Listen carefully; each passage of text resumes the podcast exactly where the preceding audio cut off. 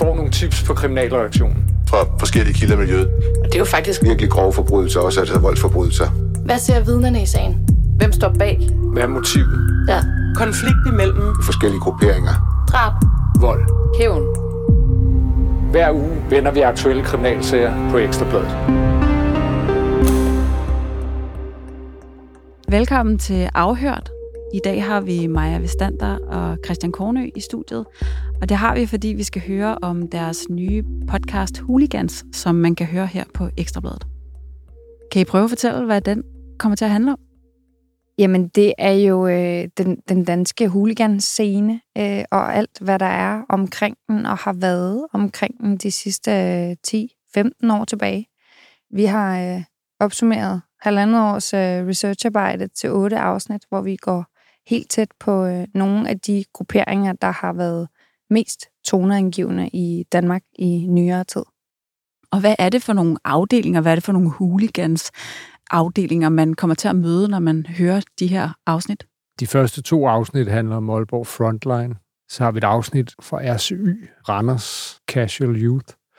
Og så har vi et afsnit fra Midtjylland med FC Midtjyllands hooligan-fraktion, der hedder Sartor, Så har vi et afsnit, der skiller sig lidt ud af det omkring den tidligere hooliganleder Kevin Werner ude fra Brøndby. Og så har vi et afsnit om de mange grupperinger på Vestegnen, og så slutter vi af med 2 afsnit om FCK.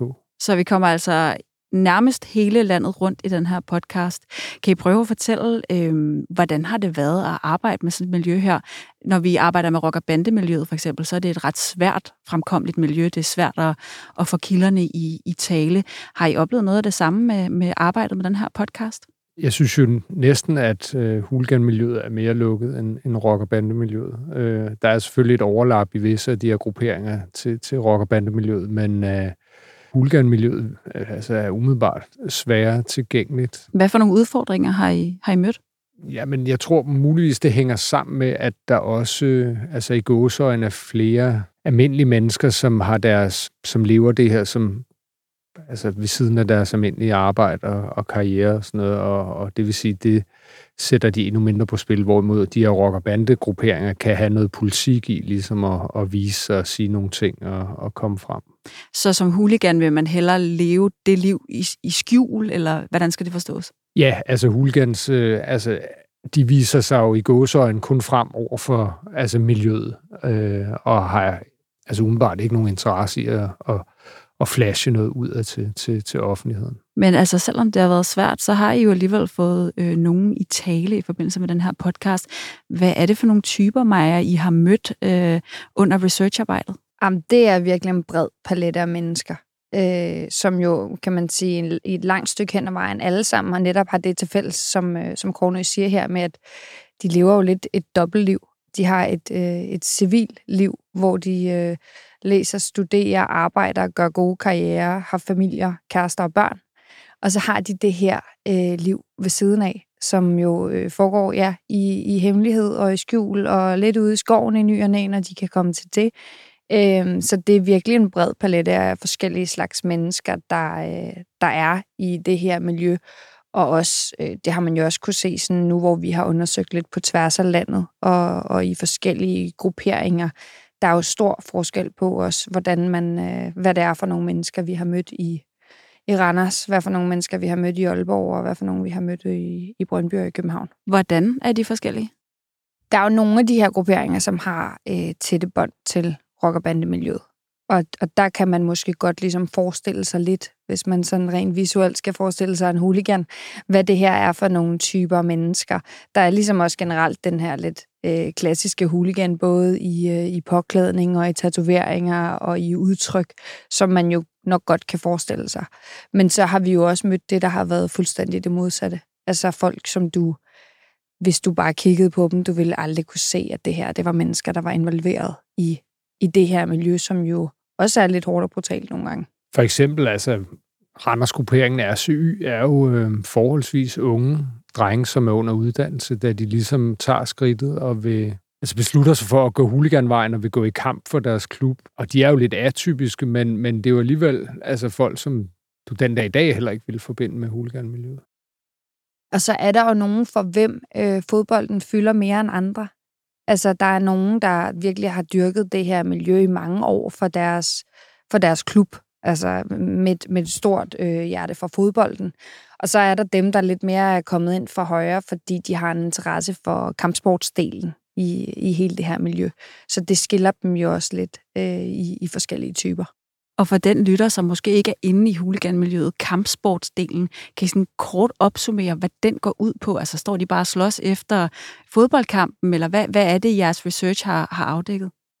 Vi følger jo den bevægelse, som ligesom har været hen over årene, hvor man altså for en del år siden ligesom mødtes og slogs omkring stadion primært, og med tiden også aftalt at mødes omkring stadion på kampdage og slås til altså den bevægelse, der har været, hvor det i højere grad er blevet til det, man kalder skovboks, hvor de mødes på øde steder, altså fuldstændig aftalt, hvor mange deltagere, der kommer fra hver side, nogle gange også med aldersklasser, og så mødes de ligesom og får det afgjort. Og det kan være en skov, det kan være en parkeringsplads, en grusgrav, men øde steder, hvor de heller ikke generer andre mennesker. Det er jo også noget, vi afdækker lidt undervejs, de ændringer, der har været i miljøet, altså fra 10'erne til i dag. Og en stor del af de ændringer, der har været, har jo også været på politiets bevågenhed på hele det her område, som jo netop har skubbet dem længere og længere ud i skovene, og helt sikkert også har skubbet lidt til den organiserede del af det.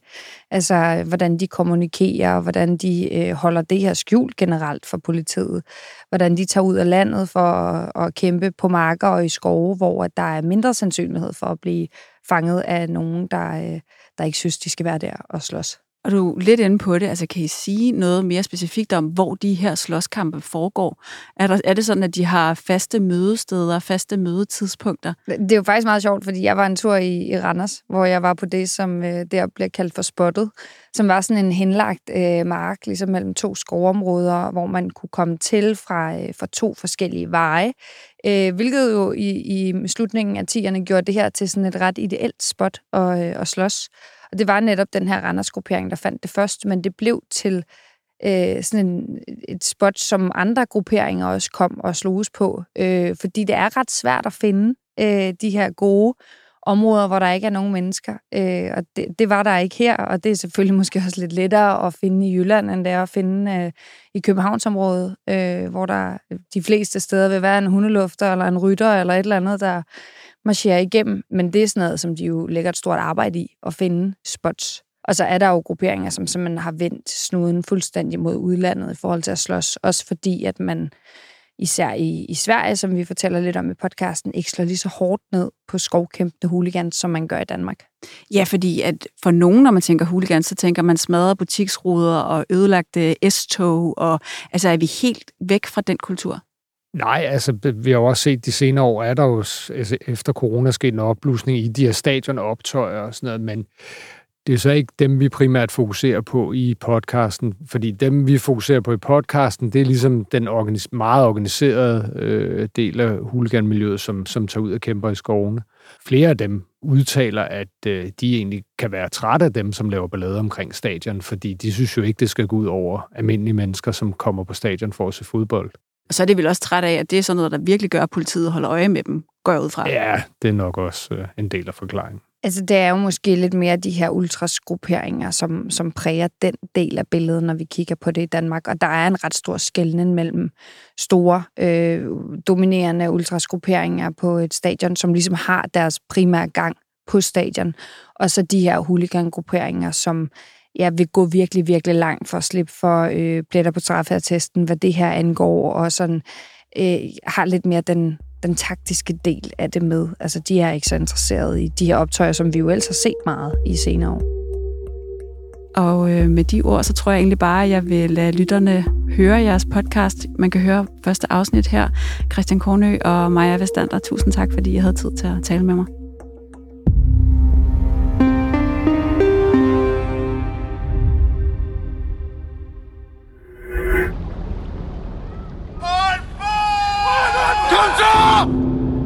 Omkring 40 mænd bevæger sig langs bolværket ved Østrehavn i Aalborg. I dag ligger Kabelparken på den ene side og nybyggede ejerlejligheder på den anden. Omkring 2006 ser den gamle industrihavn anderledes ud. I Sparta! Mændene skiller sig også ud. Hærdebrede og klar. På byens stadion tager OB senere på dagen imod FC København. Holdene ligger begge i toppen af tabellen i Superligaen, så der er masser på spil i kampen på grønsværen. Det er der også på havn.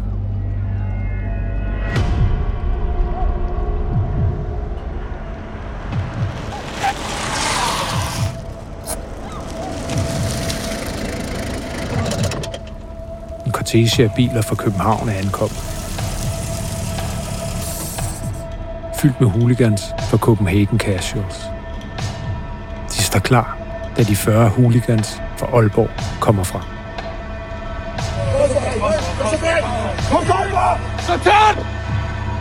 Der opstår et øjeblik stilhed, indtil det hele eksploderer, og de mange mænd tørner sammen i slag, spark og vold. De skal dø nu!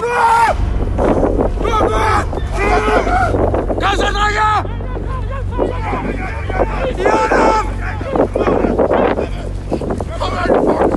Kom så, Aalborg!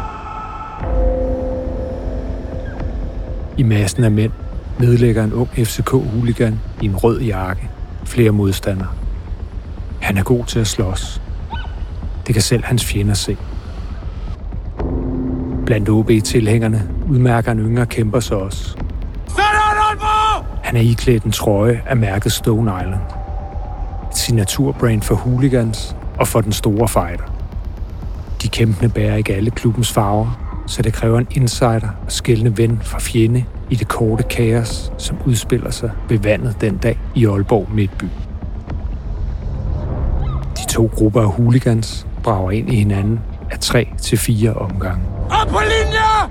Mellem runderne trækker de tilbage på deres linjer, samler tropperne, for de fightere, der ikke kan mere, bragt ud til siderne. Formation! Så brager de sammen igen.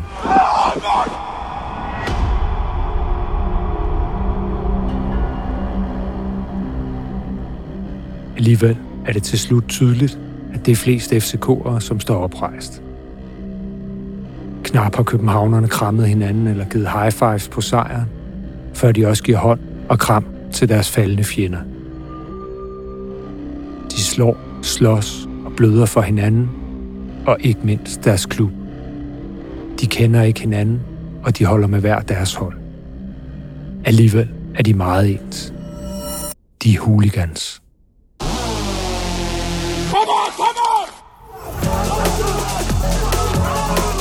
En underverden af vold, adrenalin, venskab og fjendskab. Nu smadrer vi de her drenge, og det gør vi, og det gør jeg med mine brødre. Mit navn er Kristian Kornø. Og jeg hedder Maja Vestander. Vi er reporter på Ekstrabladet, og vi vil i denne her podcast give et unikt indblik i den ellers lukkede verden af yderliggående fans i dansk fodbold.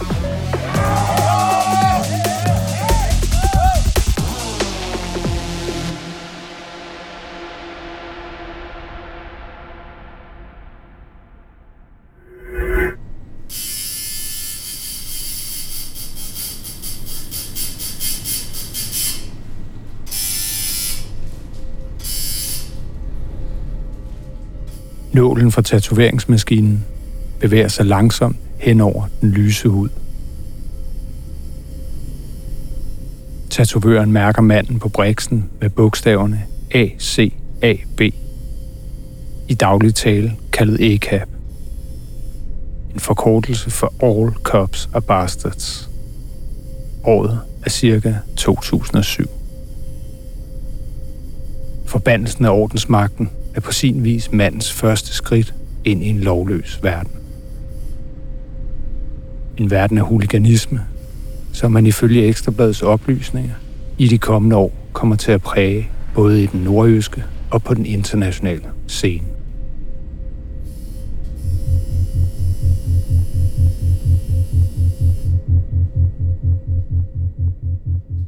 Frontline bliver stiftet af 3 knægte i 19-årsalderen, der alle sammen har en fast gang i AaB's ultrasmiljø. De her 3 unge mænd, de var en del af AaB Ultras, men de ville ligesom gerne noget andet. De ville gerne noget mere end det her ultrasballade. De vil bekende sig til volden, som en kilde har formuleret det til os. Og det er der mange i Aalborg, som gerne vil. Så fra grupperingen ligesom starter op, der er de omkring 50 mand i sådan en blandet vennegruppe, som bliver til Frontline. Og Frontline kommer så ligesom af navnet at stå i front. De tre unge fyre, der stifter Frontline, de arbejder og læser. Manden, der har den her friske ACAP-tatovering på skulderen, han arbejder på en vindmøllefabrik i Aalborg.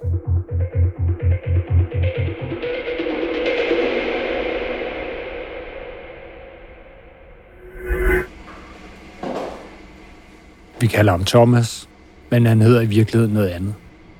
Ekstrabladet kommer til at fortælle om en række forbrydelser, han har begået. Så derfor vælger vi at holde ham anonym. På den her vindmøllefabrik, der er de alle sammen fans af AaB.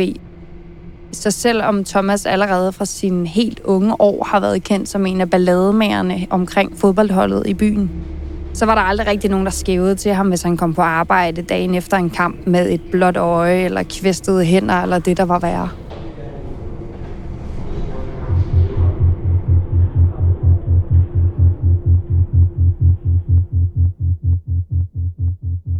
Da kampen mellem de her 40 OB-fans og 40 FCK'er finder sted på havnen omkring 2006, der er det ifølge vores oplysninger ikke officielt blevet Frontline endnu. Det bliver det så kort tid efter. Og ifølge vores oplysninger er deres første sådan, i går så en officiel kamp, arrangeret kamp, den er mod AGF.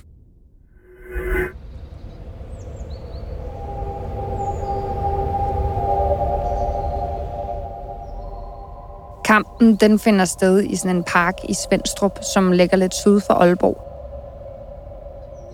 Og deres modstandere, det er White Pride, der har bånd til AGF, og som senere bliver kendt for deres højreorienterede politiske vold. Kampen bliver uafgjort, og Ekstrabladet har talt med en af deltagerne i den her kamp, som jo griner lidt af det her uafgjorte resultat i dag. Fordi det er ikke så tit, at vi ser, at sådan nogle her kampe bliver bokset uafgjort. Altså, der opstår ligesom et tidspunkt i den her kamp, hvor de næsten bare stopper med at bokse og bliver enige om, at nu er de færdige. Sådan foregår det altså ikke rigtigt i dag. Deltageren fra den her uafgjorte kamp, han sætter også ord på, hvordan han og de andre havde det i Frontlines tidlige år.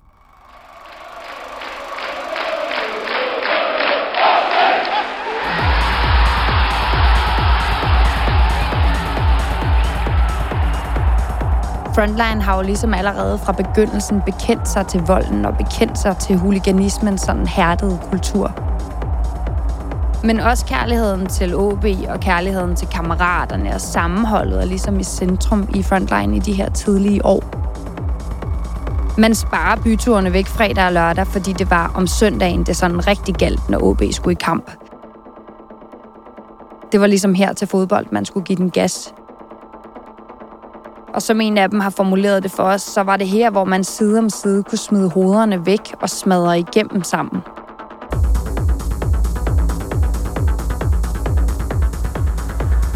Det handlede ikke om kællinger eller kontanter, som det også er blevet sagt. Det var reelle venskaber, det her.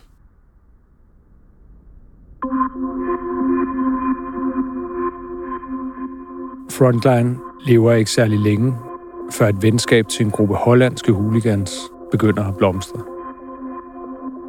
Det har faktisk en meget sjov start, det her venskab, men man skal lige holde tungen lige i munden, fordi det bliver også lidt kompliceret. Et af medlemmerne i Frontline, han kender en fyr nede i den hollandske by Alkmaar, og hans mor, hun kommer fra Aalborg, og ifølge Ekstrabladets oplysninger, så er hun faktisk gift med Hells Angels-bossen nede i Alkmaar.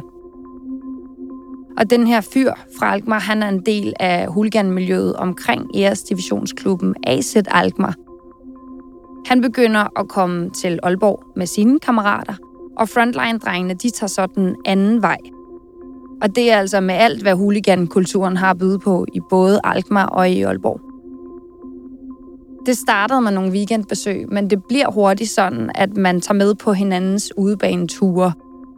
at man var med i hinandens skovkampe, og flere af frontline-folkene bor faktisk ifølge Ekstrabladets oplysninger i både kortere og længere perioder i Alkmaar. Ligesom det ikke var uvandt, at 10-15 af de her hollændere kom på besøg i en forlænget weekend i Aalborg og crashede på frontline-medlemmernes sofaer. Så det var altså rigtig tætte venskaber, som i de her år udviklede sig mellem parterne.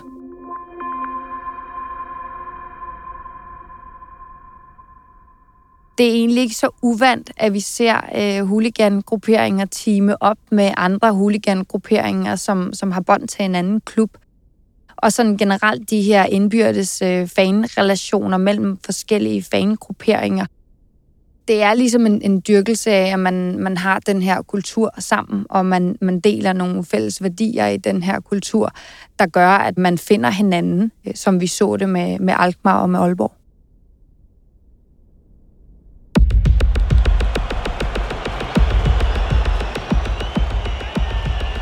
I den periode, hvor Frontline starter op, er politiets opmærksomhed på fodboldfans og voldelige fodboldfans helt klart mere begrænset, end vi kender det i dag.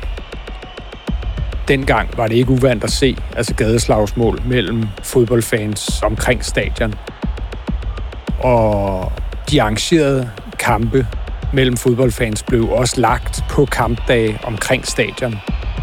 Hvor man så typisk sørgede for, at de to grupperingers ruter krydsede hinanden, så man kunne komme i slagsmål med hinanden på et tidspunkt, eller man simpelthen bare forsøgte at finde fjendens hooligans på stadion eller omkring stadion på dagen. Det sker der ret hurtigt en udvikling omkring.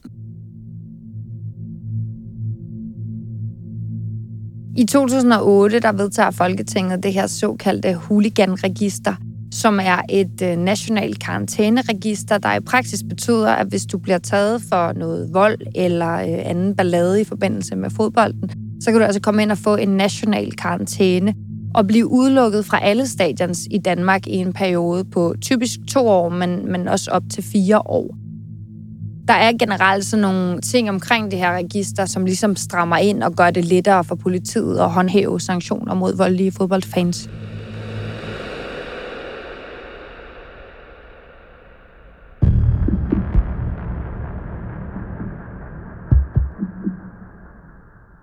De her voldelige grupperinger må ligesom se i øjnene, at det bliver sværere og sværere for dem at stå ansigt til ansigt på kampdag. Og det er også med en langt større risiko, end det tidligere har været, efter at det her register er blevet indført. Så det skubber grupperingerne ud i skoven eller på industriområder, øde marker, strande har vi også set.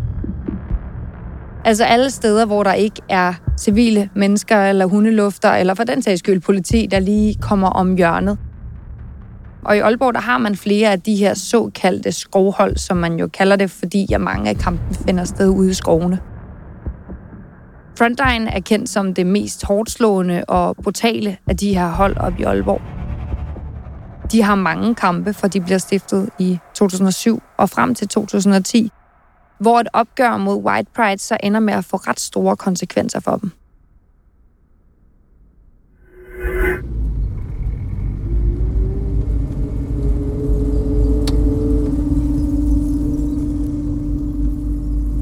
Kortegen af biler fra Aalborg triller ind i det øde industriområde med de røde, baraklignende bygninger.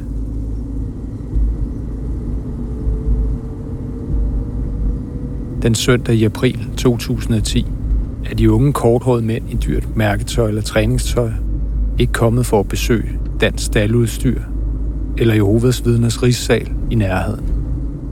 De skal møde White Pride fra Aarhus. Bilerne sætter farten ned. Øjnene er udspillet af angst, stoffer og frygt. Tandbeskytterne er skubbet på plads. Men noget er forkert.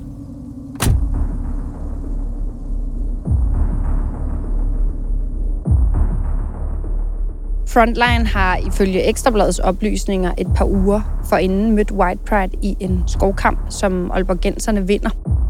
Og da den her kamp den er forbi, så er der en af de her Frontline-fyre, som får råbt efter White Pride: "Tag nu de fucking AK'er med næste gang." Og her mener de altså Hells Angels støttegruppen AK81. Der skulle også have været et sammenstød mellem nogle af Aalborg og nogle af Aarhus-drengene til en teknofest op i Løkken. Og ifølge vores kilder, så skulle det også have hældt benzin på bålet mellem de her parter. Så 2 dage inden en søndagskamp mellem AGF og OB, så bliver der sat et nyt møde i stand mellem Frontline og White Pride. Det er White Pride, der tager initiativ til, at de skal stå over for hinanden, og i al hast, så bliver det her altså planlagt.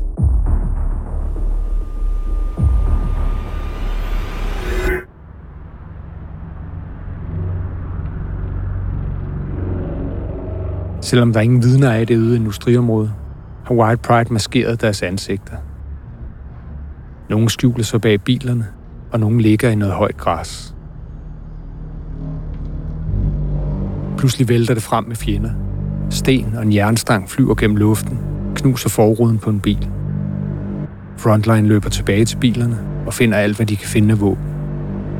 Hammer, skruetrækker, knive, alt, som er løst og kan bruges.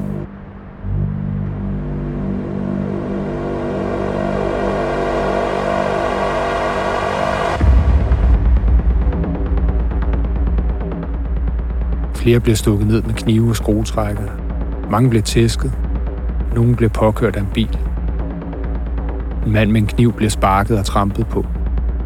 Og hooligans for Aalborg er presset ud i en sø og er omringet af oceanere, der overdækker med sten og kasteskyts. En gruppe på 4 jagter en anden flok med køller og en kniv. En ung mand bliver slået i munden med en jernstang.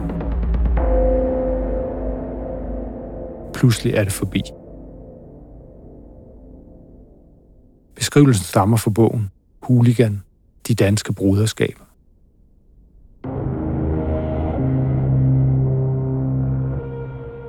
Man kan jo sige, at alle regler bliver brudt her. Og ifølge vores oplysninger, så får det efterfølgende ret store konsekvenser for både White Pride og Frontline. Fordi der er ikke rigtig nogen, der vil mødes med dem i den efterfølgende periode. Der er jo ligesom nogle grundlæggende regler inden for skovboksning. Man kommer i det aftalte antal af kæmpere. Hvis man har aftalt en aldersgrænse, så skal man respektere den her aldersgrænse. Så er der ikke nogen våben. Det er næverne, der ligesom må gøre arbejdet. Og når folk de ligger ned og ligesom er ude, så er de ude og må ikke bare rejse sig igen sådan et par minutter senere. Men altså, som vi jo har hørt fra flere hooligans, er det her med, altså, der er nogen, der ligesom bryder også de her regler til nogle af de her kampe, og så rejser sig op igen. Og derfor er der kommet en tendens til, og har sikkert været i mange år med, at man lige gør folk færdige også, når de ligger på jorden. Og der har vi jo set i nogle af de her kampe, at det er tramp mod hovedet og hoppe på folk og alle mulige andre brutaliteter. Og mere eller mindre alle regler blev brudt, da White Pride og Frontline gik i krig med hinanden i det her industriområde i landsbyen Selling uden for Aarhus. Den dag i dag, så er det faktisk noget, der stadig ærger de kilder, som vi har talt med fra miljøet i Aalborg. Altså, at de ikke bare løb tilbage til deres biler og kørte fra stedet. Fordi den her kamp havde jo, som de også beskriver det, ikke noget med skovboks at gøre. Og den havde egentlig heller ikke noget at gøre i hooligankulturen. Det var et brutalt sammenstød mellem 2 grupperinger, som så inkluderede et stort antal rockere også. Her er der tale om AK81, som er støttegruppe til Hells Angels. Men den kommer til at kaste en skygge over Frontline og over White Pride i hooliganmiljøet i de efterfølgende år, fordi at de andre hooliganfraktioner simpelthen bliver bange for at møde dem af frygt for, hvad de kunne have liggende i bilerne eller hvad de kunne finde på. Og på sin vis, så kommer den her kamp også til at markere starten på et nyt kapitel for flere af Frontline-medlemmerne.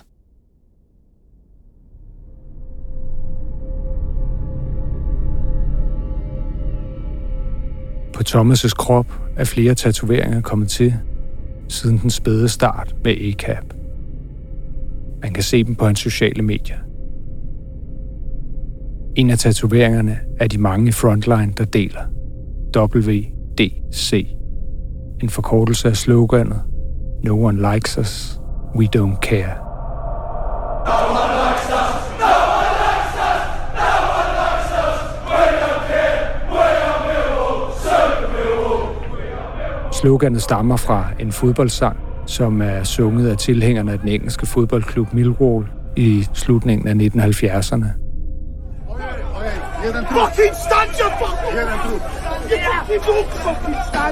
Millwall er jo en klub, som er berygtet for at have en stærk hooligankultur.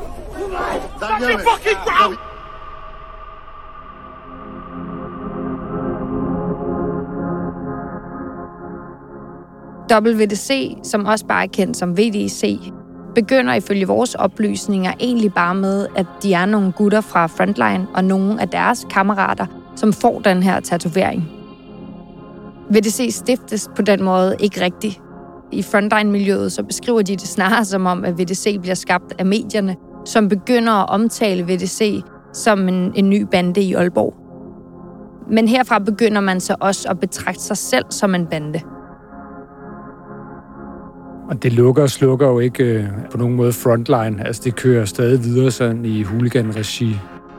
Og de bliver også, som man kan se, endnu tættere med vennerne fra Alkmaar i de her år. Men det her WDC gør, at en gruppe af personligheder fra Frontline og fra Frontlines tidligere år herunder Thomas, ifølge vores oplysninger, der er en årrække mere beskæftiget med WDC end Frontline. Frontline har altid været en hooligan-gruppering, og Frontline har ifølge Ekstrabladets kilder aldrig haft et ønske om at være en del af Aalborgs rock- og bandemiljø. Faktisk så tog flere af de her centrale medlemmer af Frontline afstand fra det her miljø, ligesom i den spæde start. Man betragtede sig selv som fodboldhooligans med OB i hjertet på det rette sted. Man var altså ikke organiseret kriminelle.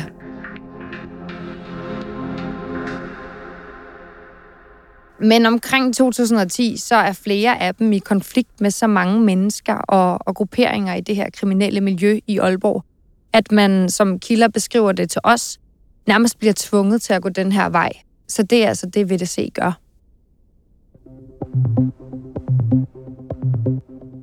Ifølge vores oplysninger, som man jo også kan se af de utallige avisartikler, som både jeg selv og flere af mine kollegaer har skrevet gennem tiden, så ryger VDC i konflikt med flere af de her kriminelle grupperinger i Aalborg. Vi har fået fortalt om et sammenstød nede i et træningscenter, der hedder Motionskælderen. Og det er et fitnesscenter, hvor mange i miljøet ligesom træner. Og her der skulle en VDC'er, som blev kaldt lakkeren, altså fordi han var autolakerer, angiveligt har spillet op over for en banditers rocker. Og kort efter det her kommer rockeren så tilbage med tre andre, og de er så bevæbnet med koben og totenslager. Der starter så et voldsomt slagsmål, som bryder ud her.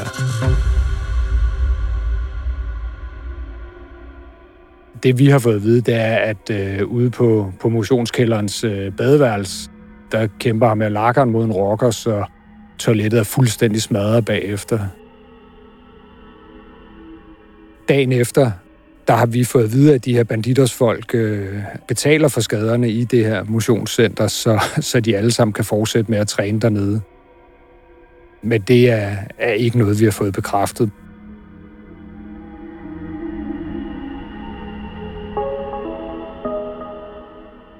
Den her anekdote er jo en del af fortællingen om det overlap, som der er mellem hooliganmiljøet og rockermiljøet i Aalborg. Frontline eksisterer jo stadig i de her år, hvor et antal af deres medlemmer kæmper for WDC. Og det er bestemt ikke alle fra Frontline, som går ind og er en del af den her krig. Men det er kendetegnende for miljøet i Aalborg, at der er det her overlap mellem de to miljøer. Thomas, som er en af dem, der er med i WDC, han vender senere tilbage og dedikerer sin tilstedeværelse fuldt til Frontline igen. Men da han gør det, så er det en lidt anden hooligan-verden, som han vender hjem til.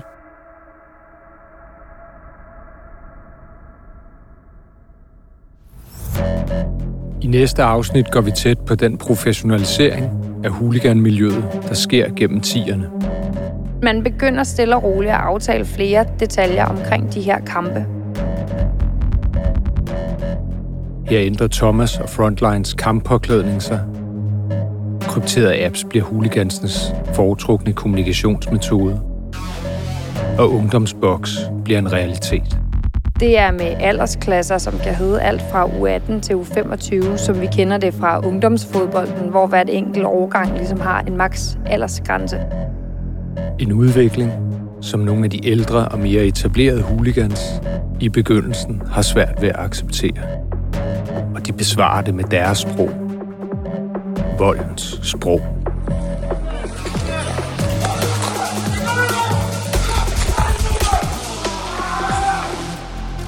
I de kommende afsnit af Hooligans skal vi i skoven med endnu flere grupperinger fra hele landet. Smadret fucking ansigt, hvordan lille luder han er, mand! I Randers har vi talt med to dengang 16-17-årige skoledrenge, som med en ny gruppering besluttede sig for at kaste sig ud i skovboks. Ødelæg deres fucking ansigter, mand! Noget, som de ikke rigtig var forberedte på. Altså, jeg må sige, at jeg har sgu aldrig haft så meget nøjeren på hele mit liv. Altså, det har jeg sgu. I Brøndby skal vi høre om Vestegnens mange grupperinger. Og så sætter en hooligan ord på kækket i skovkampene. Vi skal smadre de her mennesker, der står foran os. Og vi skal være de sidste, der står op. I afsnittet om Kevin Werner skal vi høre aldrig tidlig offentliggjorte optagelser af den nu forvaringsdømte hooliganleder. I afsnittet om de københavnske hooligans følger vi Mads Tak Fabricius fra hooliganscenen til AK81.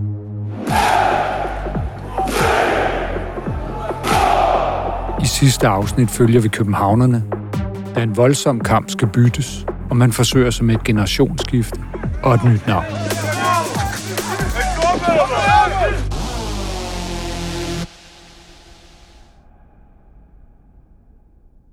Vi har i tilblivelsen af den her podcastserie brugt lyden fra et antal arrangerede skovkampe. Lyden bruger vi på tværs af afsnittene til at skabe et lydunivers, der sætter stemningen for de her ekstreme scener, vi beskriver. Ekstrabladet har i forbindelse med produktionen af den her podcast kontaktet Thomas. Thomas er trods gentagne henvendelser ikke vendt tilbage. Lyt til resten af podcastserien eksklusivt med et Ekstrabladet Plus abonnement. Med det får du også adgang til et hav af andre fede podcasts. Kom i gang på ekstrabladet.dk/podcast.